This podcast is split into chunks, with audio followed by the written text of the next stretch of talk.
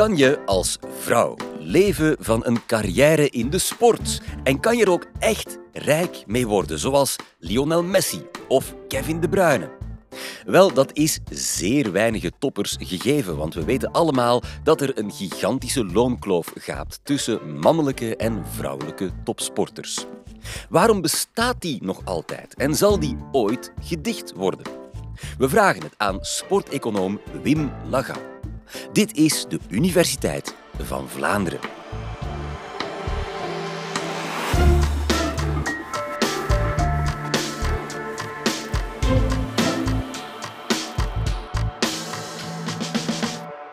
Professor Laga, welkom. U komt vandaag vertellen over die grote ongelijkheid tussen mannen- en vrouwensport. Zullen we beginnen met cijfers? Hoe groot is dat verschil eigenlijk, de lonen van die verschillende topsporters? Wel, het blijft vreemd aanvoelen, maar in normale economische sectoren verdienen vrouwen voor vergelijkbaar werk nog altijd iets minder dan mannen. In Europa bijvoorbeeld bedroeg dit in 2020 13% minder wat vrouwen verdienden in vergelijking met mannen. In België gelukkig slechts of amper 5,2 procent. Maar goed, dat is een hele vreemde kloof. Nog altijd vijf te veel, ja. Vijf te veel, maar in sportmiddens is dat uitgesproken en spreek je over eigenlijk multiplicatoren, factoren maal zoveel dat vrouwen minder verdienen dan. En een treffende indicator is de lijst die zakenbank Forbes jaarlijks samenstelt. Die rangschikken topsportmannen en topsportvrouwen naar verdiensten. En in de top 50 in de wereld vind je, jawel, slechts twee vrouwen. Wauw. Twee toptennisters, Naomi Osaka, amper op plaats 19, en uh, Serena Williams, plaats 31. En dat is het dan voor wat vrouwen in de top 50 betreft. Dus hallucinant. Serena Williams zelfs maar op de 31ste plaats, dat is, dat is best chockerend. Um, geldt dat voor alle sporten gelijk? Kan je de vergelijking maken voor specifieke sporten? Wielrennen, basket, voetbal. Is de ongelijkheid daar overal even groot? De ongelijkheid die verschilt sterk van sporttak tot sporttak. Maar neem nu basketbal. De Women NBA, daar bedraagt het gemiddelde loon 1,82ste van het gemiddelde loon van een NBA-mannelijke basketballer. Dus toch een hallucinant cijfer. Ongelooflijk, ja. Wielrennen.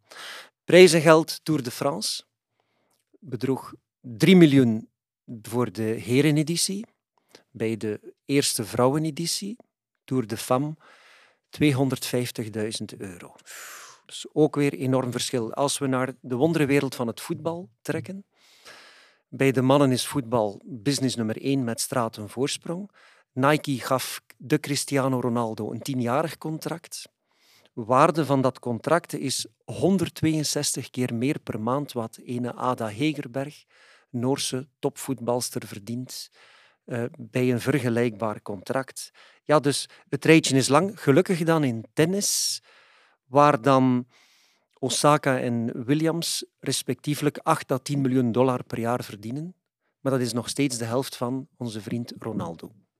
En dan zwijgen we nog over vrouwelijke topsporters die eh, bijna geen loon krijgen. Dat bestaat ook nog steeds. Klopt, je zal maar nevensporter zijn. Daarmee bedoel ik uh, topsportvrouw in een sport die relatief weinig televisieaandacht krijgt. De gymnasten of de roeiers, roeisters, die het dan met een minimumloon doen wanneer ze aan heel strenge voorwaarden voldoen. En dan krijgen die een loon via Topsport Vlaanderen. Maar heel, heel bizar daar, die loonhoogte is ongeveer het minimumloon en dat varieert met jawel jouw opleidingsniveau.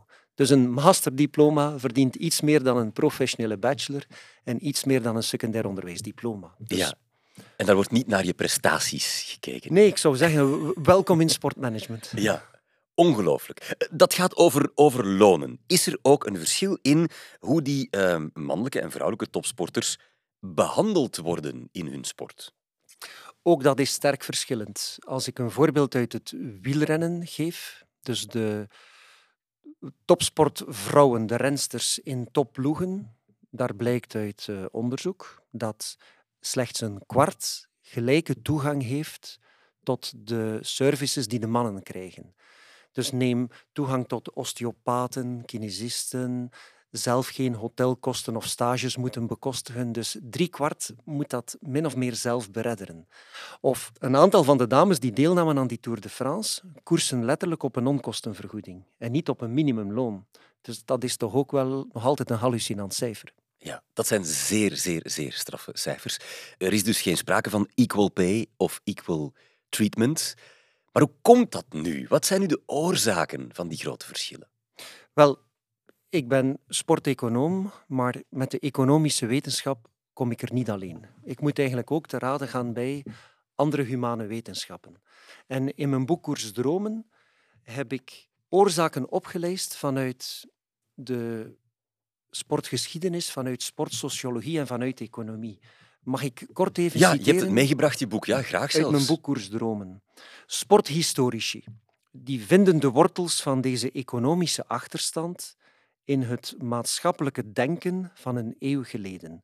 Alleen mannen hadden een beetje vrije tijd voor sportbeleving. De devote echtgenotes hadden hun standplaats aan de haard, waar ze kook, was, plas en opvoeding van de kinderen op zich moesten nemen.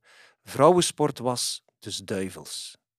Pierre de Coubertin, grondlegger van de moderne Olympische Spelen, weerde aanvankelijk vrouwen op zijn sportfeest wegens het onesthetische zicht. De verhakkelde visionair vond deelname van vrouwen aan sportcompetities tevens misplaatst, saai en tegen de natuur in.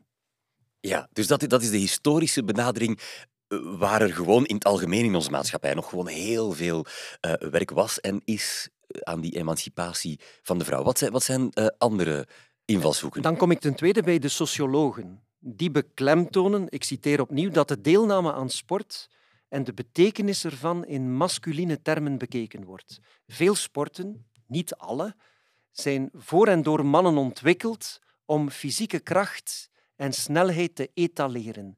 Het sterke geslacht is ontegensprekelijk sneller en krachtiger en wordt daarom meer betaald. De heren, sportbestuurders, bedachten creatief allerlei nepargumenten om vrouwen te bannen. Sporten was te zwaar en te gevaarlijk voor dames. Van die gekke bewegingen werden ze vast en zeker onvruchtbaar. Of erger nog, meer mannelijk. Bovendien werd onder katholieke druk de vrouw geweerd op de arbeidsmarkt. Als hoeksteen en sterkhouder van het gezin is haar plaats ontegensprekelijk thuis. Dit seksisme zat diep geworteld in conservatieve, in sport geïnteresseerde mannenbastions. Ja. Het... Zeggen de sociologen. Ongelooflijk. Ja, de, het haar rijst ons te bergen natuurlijk als we dat nu uh, lezen. Dat is de sociologische verklaring, naast de historische verklaring. En je hebt ook een economische verklaring. Klopt. Drie zinnen wat sporteconomen zeggen. Die zoeken de verklaring in het mechanisme van vraag en aanbod. Sporten voor de mannelijke seksen zijn populairder en genereren meer televisierechten en inkomsten uit sponsoring, tickets, business seats en merchandising. Die hogere omzet resulteert in hogere lonen. Simpel. Over hoe die vicieuze cirkel doorbroken moet worden, zijn de economen minder duidelijk. Ja, want daar komen we dan eh, met al deze um, links en rechts iets wat aangebrande argumenten. Hoe kunnen we die lonen ooit gelijk krijgen? Is dat mogelijk? Kunnen we hier ooit tegen opboksen? Gelijk krijgen, dat is een utopie. Je bent ontstellend naïef als je denkt dat die gigantische kloof zelfs een beetje gedicht kan worden. Maar er zijn eigenlijk drie benaderingen. De eerste benadering, waar toch een, een schare economen voor pleiten, is het geven van oké, laat de marktwerking spelen. Als die vrouwensport meer aantrekkelijk wordt, dan gaan media meer geïnteresseerd zijn, komen meer sponsoringinkomsten, meer horeca, ticketing, abonnementen enzovoort. Dat is een eerste benadering, maar die marktwerking ja, die gaat soms tergend traag. En de dwerg die tegen de reus moet boksen, dat is een heel ongelijke strijd. Ja, dat is, dat is zo'n beetje de benadering van uh, we hebben al een wegje afgelegd, we laten, we laten dat verder kabbelen. Uh, kunnen die vrouwelijke sporters daar zelf ook iets in handen nemen? Kunnen ze aan hun eigen promotie werken, zich, zich anders tonen aan Die doen dat ook, denk ik. Zoals elke topsportman maakt ook een topsportvrouw werk van haar digitale voetafdruk. Namelijk hoeveel volgers heb ik op mijn eigen kanalen. De som van Facebook, Twitter, Instagram en ook TikTok bepaalt eigenlijk de kracht van uw digitale voetafdruk. En ook ja, een stuk van uw commerciële marktwaarde. Dus die eigen kanalen heb je deels en beperkt zelf in de hand. Eh, hoe kijken vrouwelijke topsporters zelf naar die organische groei? Is dat een weg die ze genegen zijn? Die zijn eigenlijk, ja, tot verrassing van velen, um, die weg toch genegen. Die gaan daar soms heel bescheiden in om. Zo de Ann Woutersen of de Nina der Waals, die ja, zeggen soms zo, zo bescheiden hoe gelukkig dat ze kunnen zijn dat ze mogen genieten van hun sport. Ja. En ja, mannen kijken daar toch deels anders naar. Ja, die genieten, maar uh, met een fles champagne erbij.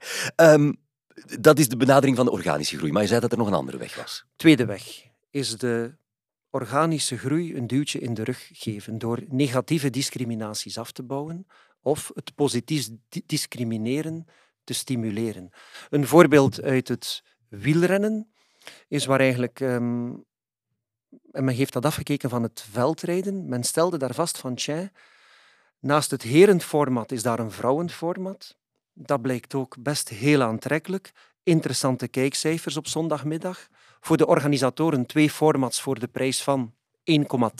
Ja, het wegwielrennen keek ernaar, zag dat het goed was en die dachten van kijk, we moeten daarmee ophouden om die dames op een onchristelijk uur, uh, om acht uur s ochtends ergens te laten starten in the middle of nowhere. We gaan de dameswedstrijd professioneel inkantelen in, het, in de herenwedstrijd. En we gaan zorgen dat de aankomst van die dames zo geprogrammeerd is dat we ook de televisiekijker nog een tweede format kunnen aanbieden. En dat is eigenlijk in stroomversnelling uh, geraakt. En de, de Vlaamse openbare omroep, Sportza en de Vlaamse wielerenorganisatoren hebben daar eigenlijk mee de bakens verzet. Dat is ook mee afgekeken in het buitenland. En dat zorgt eigenlijk voor een meer media-aandacht, meer sponsorinkomsten. En daar misschien een cijfer geven waar in 2020 het gemiddelde loon in de World Tour voor dames 40.000 euro bedroeg, was dit twee jaar later met 50% gestegen naar 60.000 euro. Nog altijd een zevende van het gemiddelde mannenloon, maar toch wel een mooie sprong voorwaarts. En wakkere sponsors staan eigenlijk in de rij om het ondergewaardeerde aandeel op te vissen en om niet vijfde wiel te zijn aan de wagen van al een, een overgewaardeerd mannenteam. Dus daar liggen ook opportuniteiten. Ja, en dat is hier in, in Vlaanderen dus uh, uitgevonden door, door de Wouter van den Houtes van deze wereld. Heeft dat in het buitenland al navolging gevonden? De Tour de France, de Tour de Femme bijvoorbeeld, doen ja. die hetzelfde? Too Little and Too Late is de Tour de France in het verhaal gekomen, maar andere organisatoren hebben toch... Uh, mee gezien dat dat aantrekkelijk is. En om daar nog een voorbeeld te geven, het vrouwenwegwielrennen ligt in Nederland een paar ja, jaren voor op, op dat in Vlaanderen. Maar toch, Vive le Vélo van Karel van Nieuwkerken heeft bij de eerste Tour de France FAM er nog acht dagen extra aan gebreid. Aantrekkelijke kijkcijfers, mooi format, mooie sportoverschrijdende verhalen. En in Nederland keken ze met afgunst naar het Vlaamse verhaal. Maar er zitten ook schaalvoordelen in voor een productiehuis. Die crew die blijft nog acht dagen meedraaien. En er wordt heel mooie content gecreëerd. Iedereen winnaar. Um, dat, dat gaat over het wielrennen.